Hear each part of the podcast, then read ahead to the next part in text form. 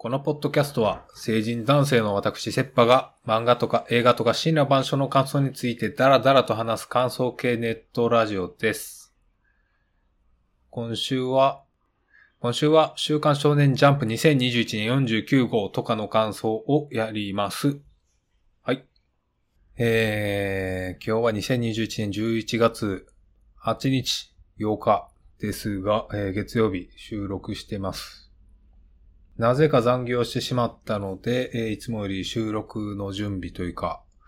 ね、かなり準備不足のまま時間がないので、とりあえずやるという状態になってますので、ご了承ください。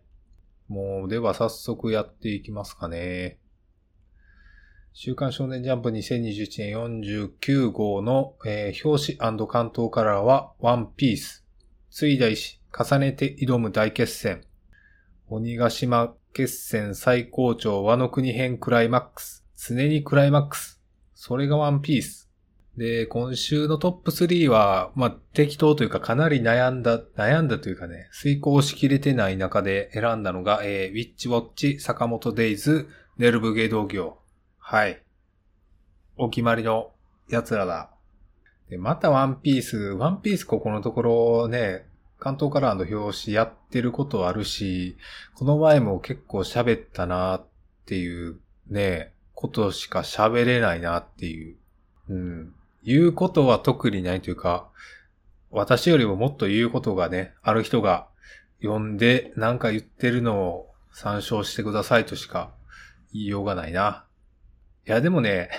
このサンジとゾルの関係性をここでまた、なんかこすっていくんはなんか、すごいなというか、ファンサービスがすごいなって思ったな。いや、ファンサービスっぷりがすごい。うん。すごい適当なことを言ったが、今ちょろっと読んでて、そこが目に留まったので言いましたという、ただそれだけの感想だ。よし。では今週のトップ3いきますが、えー、ウィッチウォッチ。37、監視のバイト日記、内職。ああ、そういうタイトルなんや。こ内職は別に関係ないというか、単にこの話の入り口なだけで、そこは特に関係ないっていう感じですけど、いや、今週すごかったっていうか、私好きですね、今週のウィッチウォッチは。先週も良かったけど、今週もいいですね。ギャグの具合が、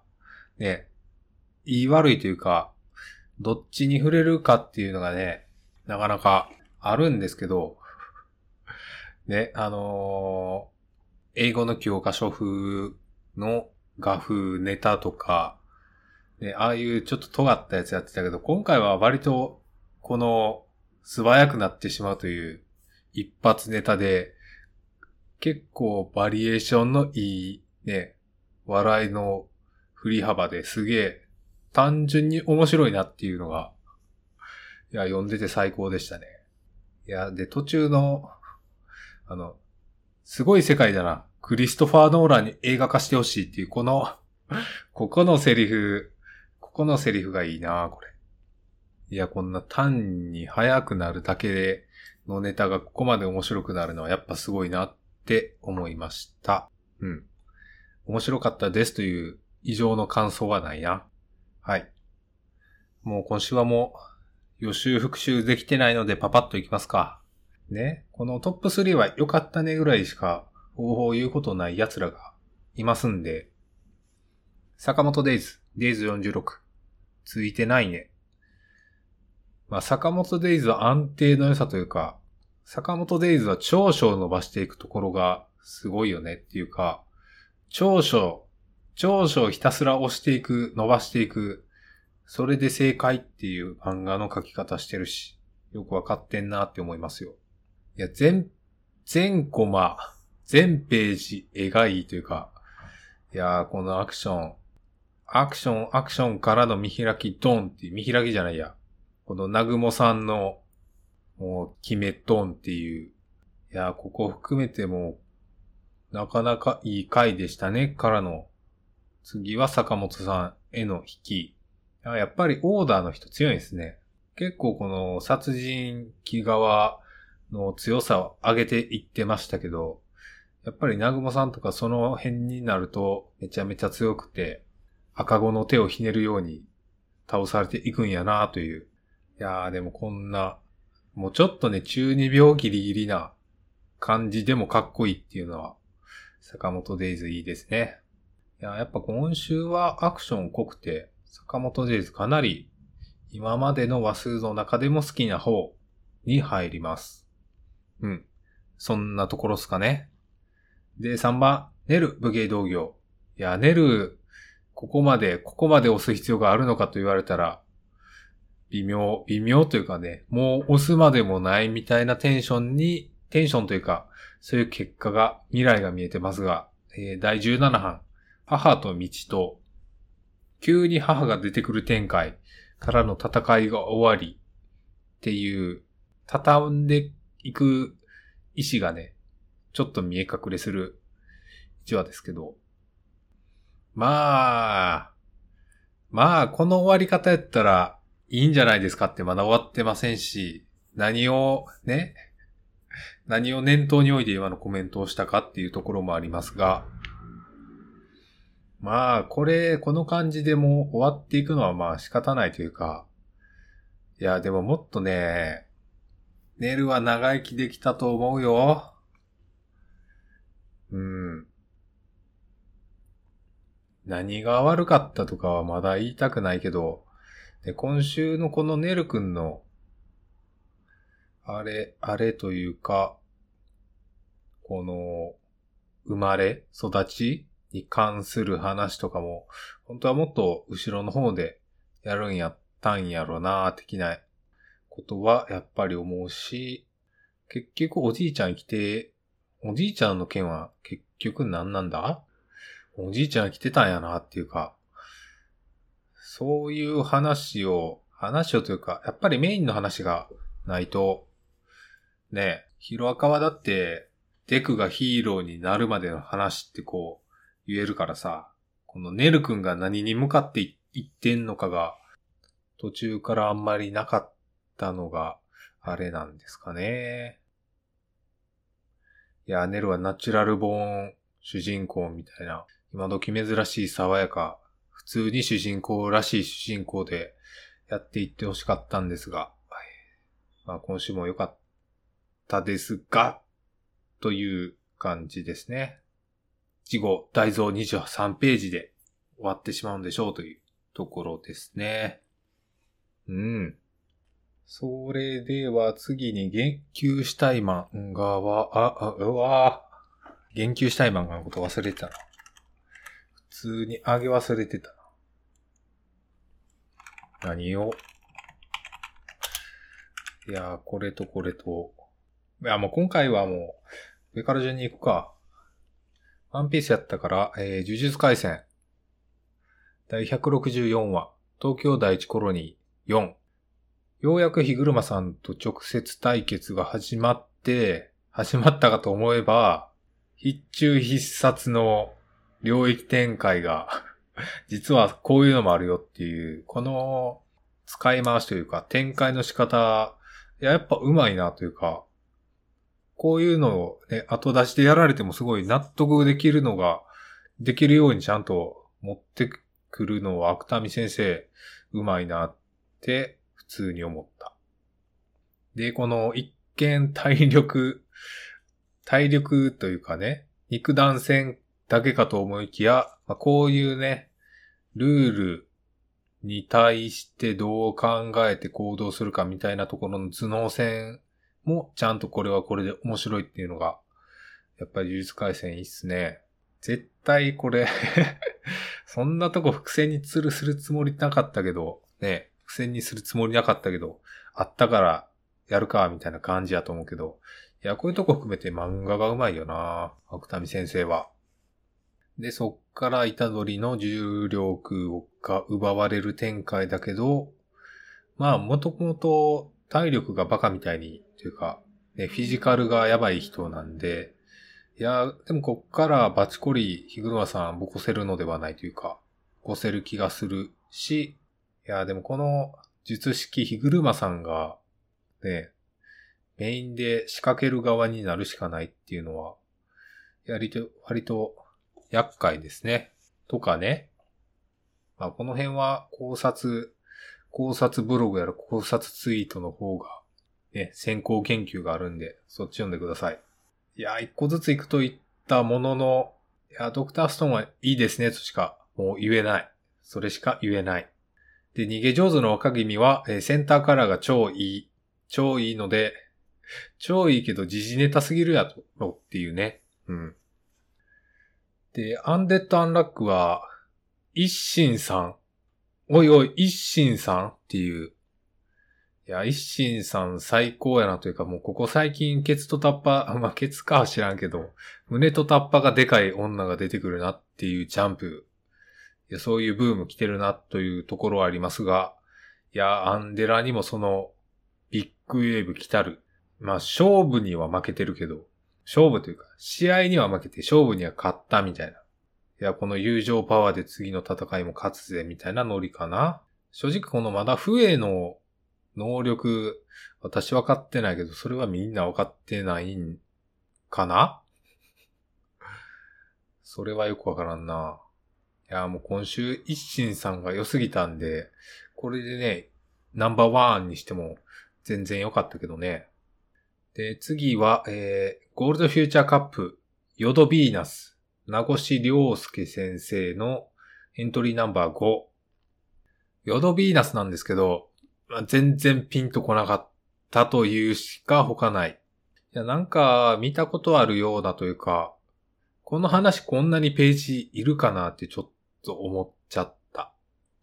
うん。なんかまあ、よくある感じというか、その息を出てなくないかな、みたいな感じでしか、ね朝ちょっと読めなかったんで、さっきペペペって読んだんで、ね、私の朝読みの感想なんで。で、それがどこまでクリティカルなのかはわからないんですけど、うーん、何か光るものがあるかって言われたら、なんか今までのゴールドフューチャーカップの中でない方、ない方、いや、スノースマイル、スノースマイルがおるからな。うん。いや、やっぱこの恋愛話とかされると全然失恋ビギニングを読んでくださいというか、あれが良すぎたなっていうのを思ってしまうほどに、あれは良かったし、ヨドビーナスはあんまりピンとこなかったと。そんな感じですなこれは。え、もう最後適当すぎるからさ、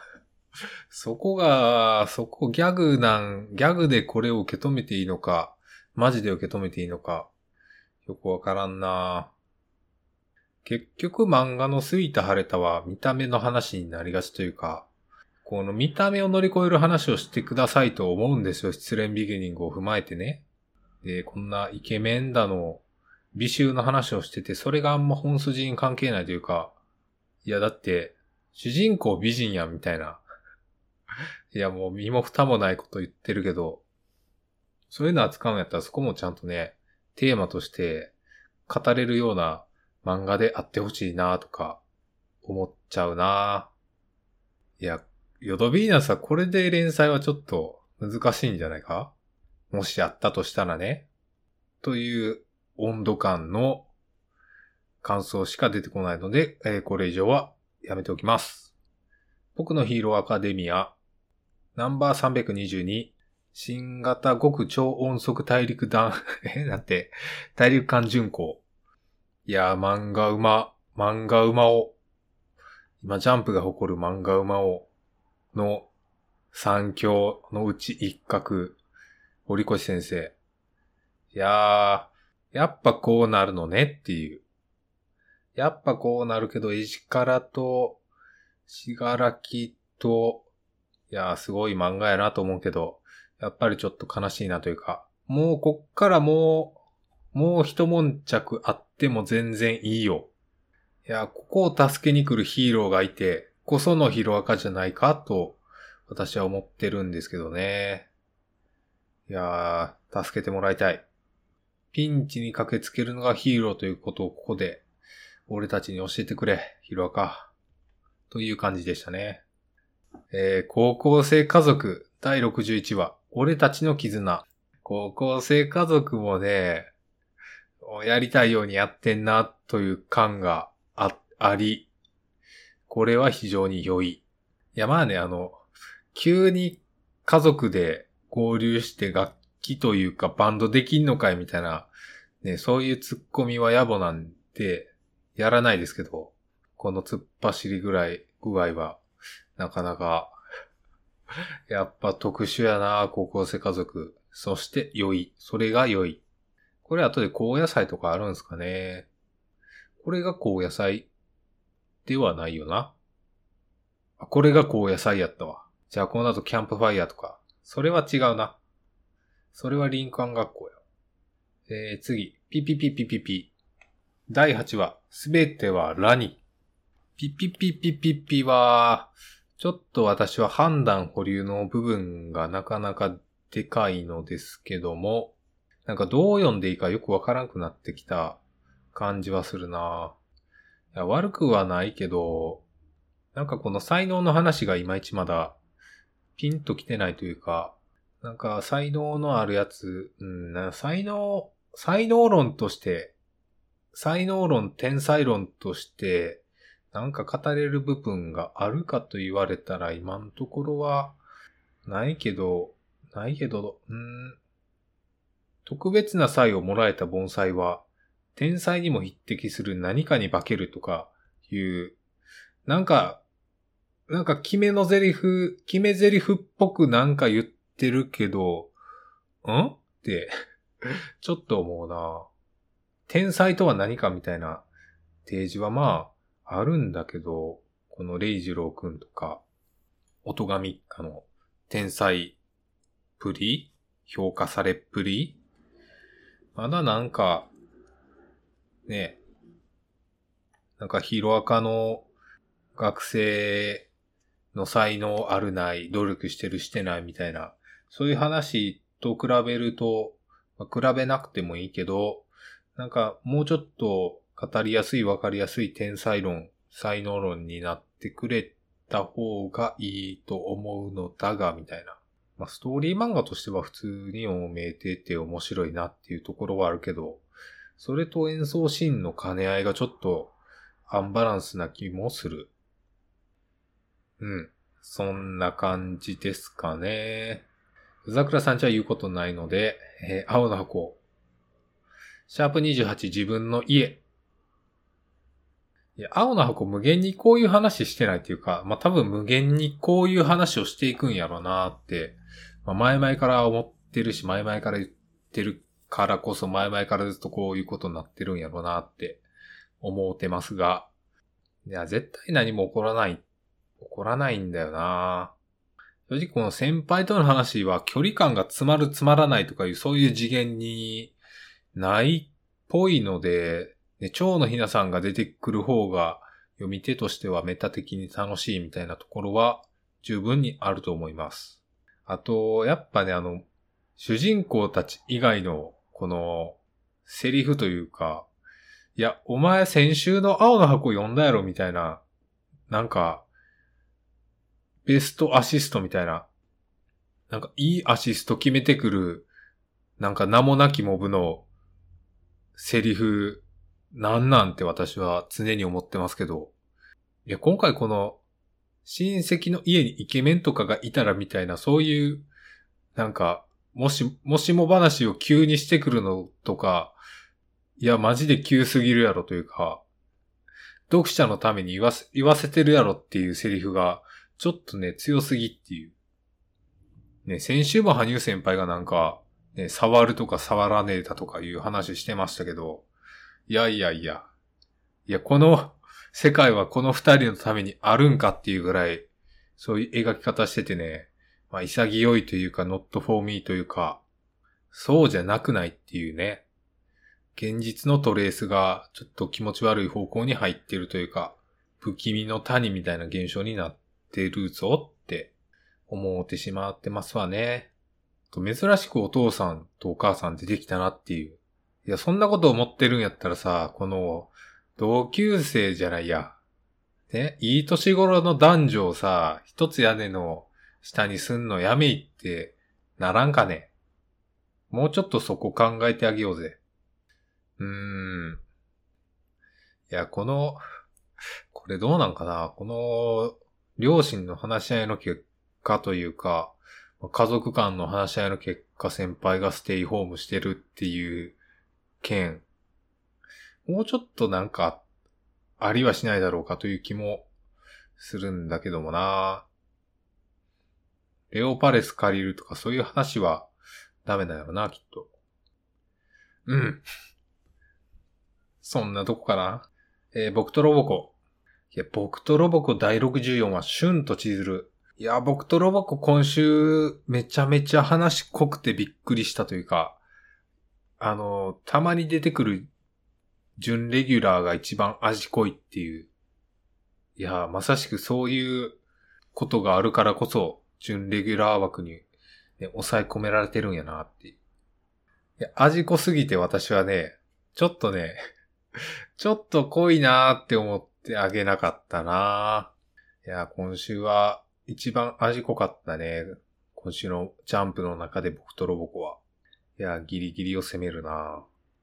あと、マグちゃんも良かったし、マッシュルも良かったし、えー、ブラッククローバーは、えー、よくわからないので、最強の魔王様。これは、ジャンプショートフロンティアですね。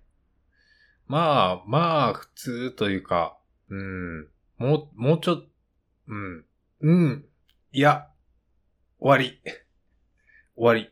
あの、レッドフードが控えてるので終わりです。レッドフード最終話、戦いは。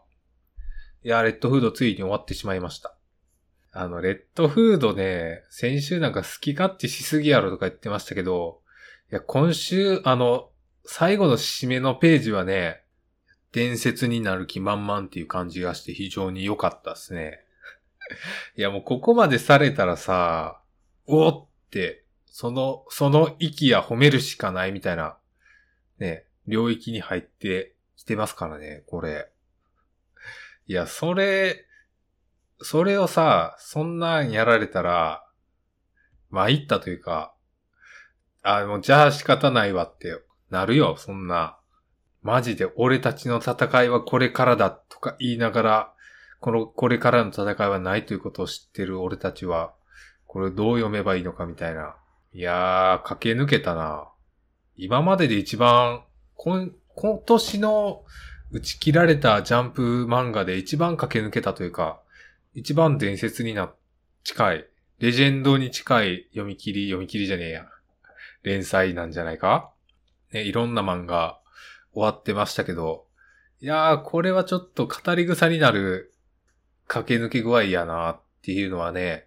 これはもう読んでる人誰もが認めるところではあると思いますよ。いやー、やっぱレッドフードは、レッドフード終わったら、レッドフード総括しようみたいなこと言ってたけど、まあ言ってることというか、言いたいこととして、この設定が面白いみたいなのはさ、それはそうやろというか、いや、そんなん誰がやっても面白くなるような展開というかね。それはそれで面白いんだけど、この面白さの手前が面白くないとそれは意味ないよねっていう話だよねっていう。例えばあの、アニメのトリガーとか、トリガー制作の、まあ、キルラキルとか、ね、グレン・ラガンとか、まあ何でもいいですけど、トリガーの作品って大体この構造が2つあって、1部と2部に分かれてるみたいな。最初、普通に話し合って、でも第2部でそれが反転して、全部の構造をひっくり返るみたいな展開が多いと思うんですけど、いや、その展開は面白いのはね、誰もが認めるんやけど、その展開する前も面白くないと、ね、話としてついていけないよねっていう、ごく当たり前のところが反省点ではなかろうかというね。やっぱりこの、メタいネタは、その手前がね、メタに到達するまでが大事だと思うので、まあそれが全然できてなかったというほかないですね。まあ、主人公が主人公らしくないっていうね、もっともらしい説明は、説明というか理屈付けはありましたけど、それをこの読者に分かせ分からせるためには全てを言うしかないっていう、なんか構造的に連載に向いてないっていう欠点がある気がするんだけどなーっていう。だってこのベロー君がこういう存在であるっていうことを話すにはもう早々にこのメタネタを明かす必要があって、まあそこを引きにね、狩人になり、なるならねえ話をずっとやれてたかっていうと、まあそこが力不足すぎて、そこが耐えきれなくてね、この土台が耐えきれなくて、ね、橋が落ちるみたいな感じになってるのが一番の、一番のなん、なんでしょうね。指摘ポイントですかね。いやー、川口先生は、まあ、こう言うとあれやけど、原作がつくと多分いいのではっていう感じが若干あるね。いや、やっぱね、漫画家の能力は、漫画家に求められる能力の多さはね、やばいと思うんですよね。この、絵が描けて、話面白くて、セリフちゃんと書けて、構図も決められて、カラーもかけてみたいな。まあもちろん全部一人でやってるわけではないですけど、でもそれをカバーして監修して、ちゃんと自分の出したいもの出すっていう漫画家の能力はやっぱ求められるものは多すぎるんやろうなと思うけど、皆さんそれをやっているのが、週刊少年ジャンプという場であるということを思い出すと、やっぱりそういう原作がつくといいのではみたいなことを思ってしまいますね。いやでもね、こう、爪痕は確実に残していったんで、いや、次の連載作普通にあってもいいとは思いますけどね。いや、やっぱね、ヤドカリダスとかさ、このグリムのこの変身後の姿をバンバン出していくとか、やっぱその、書きたいもんがちゃんとね、書ける人だと思うので、で、書きたいもんをちゃんと書いてたからこそそれをちゃんと出していく。まあこれは編集とかの仕事のね、問題とかもありますけど、いやー、その点、踏まえて次の連載をお待ちしております。お疲れ様でした。いやー、やっぱり爪痕の残し具合はやばいなというか、これがあって最後、あやとらが、あやとらもすごいなんか、今週すごかったなっていうか、毎週すげえなって思うけど、今週はななんか、ズバ抜けて、ズバ抜けてというか、めちゃめちゃラ対応しやなっていうことを再認識した。はい。いや、結構言ったけど、それなりに話せたのかは謎。じゃあもう、事後予告を読むか。えー、次号登場。妖怪極道バトル、新連載、怪しき魅力のジャンプ組にいざ入門と。えー、学祐二先生、怪しもんが新連載で始まります。えー、地獄楽の先生ですね。ここはあの新連載3連発なんですけど、これはな、な、ん？どういうこと？新連載レッドフードとネルが終わるのはまあわかるんですけど、それはなくて、普通に、え、2アウトの3インってこと ?3 インっていうこと？これはどういうことなんですかね？なんか救済に入るとかあるんですかね？ブラッククローバー全然終わらなさそうやしな、みたいな。あやとらもまあ、まだやってくでしょ。これはなんなんやろな。よくわからんな。いや、ジャンプね、読んではいるんですけど、この、あの、ハンターハンター枠がどうなってるのとか、アクタージュの枠とかも、まあ、あれは完全になくなっちゃったんですかね。あ、新連載あれやね。ゴールドフューチャーカップの空き枠があるからそこに入るってことなんですかね。ああ、納得。で、えー、学裕二先生と、あと、伊原大樹先生、ね、恋するワンピースを救済して、新連載始めますよというアナウンスがされてましたけど、いやー、すごい人。いや、これは多分ね、今のところこの新連載組のこのね、来週その実習とかなり期待が持てると思いますね。で、もう一つ、えー、守れ守護丸が伊原先生で、えー、そのさらに次週がドロンドロロン、大須加減先生。この方は私は存じ上げないので新人なのかどうかもよくわからないんですけど、いやー、新連載、なんか普通に名前のある方が続々やってきて、いい感じですね。うん。まあ、学友二先生、私、地獄楽は読んでた。読んでた。読んでた、読んでた。途中まで読んでた。あの、地獄楽は、あの、アクションというか、戦い、戦いになっていくと、なんかね、求心力がなくなってきて、ちょっとね、ついていけなくなって、結構ね、4、5巻ぐらい止まったな。多分最終巻の4、5巻手前で止まってる気がする。うん。いや、アクションというか、絵のうまさはね、ズバ、ズバ抜けてるんで、そこをやりつつ、ちょっと求心力あるストーリーが読めたらいいなと思います。えー、来週は夜桜さん、んちがあって、マグちゃんあり、あや、あやとらがあり、呪術回戦、そしてネルのクライマックス23ページがあると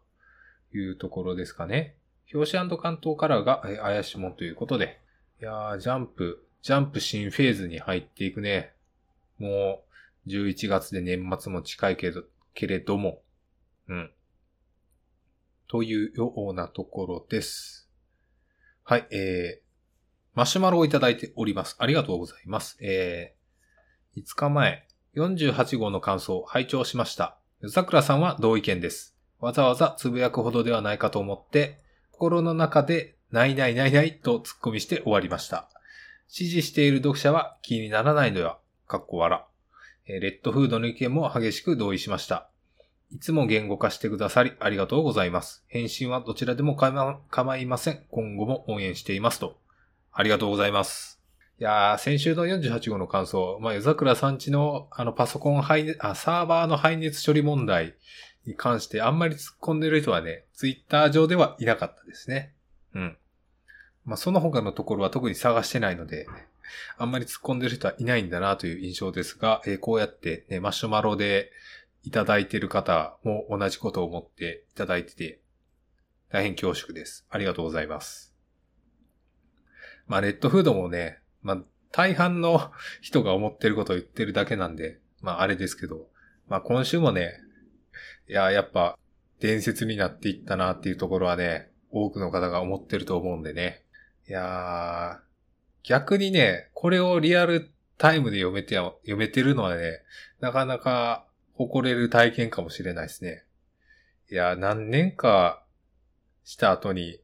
レッドフードがさ、みたいな話だったね、多分まだやってる気はするな。まだね、鮮度が、いや、このレッドフードの鮮度は長いけど、これがなんか変な風にね、こすりネタになっていくと、それはそれで良くないなとは思いますね。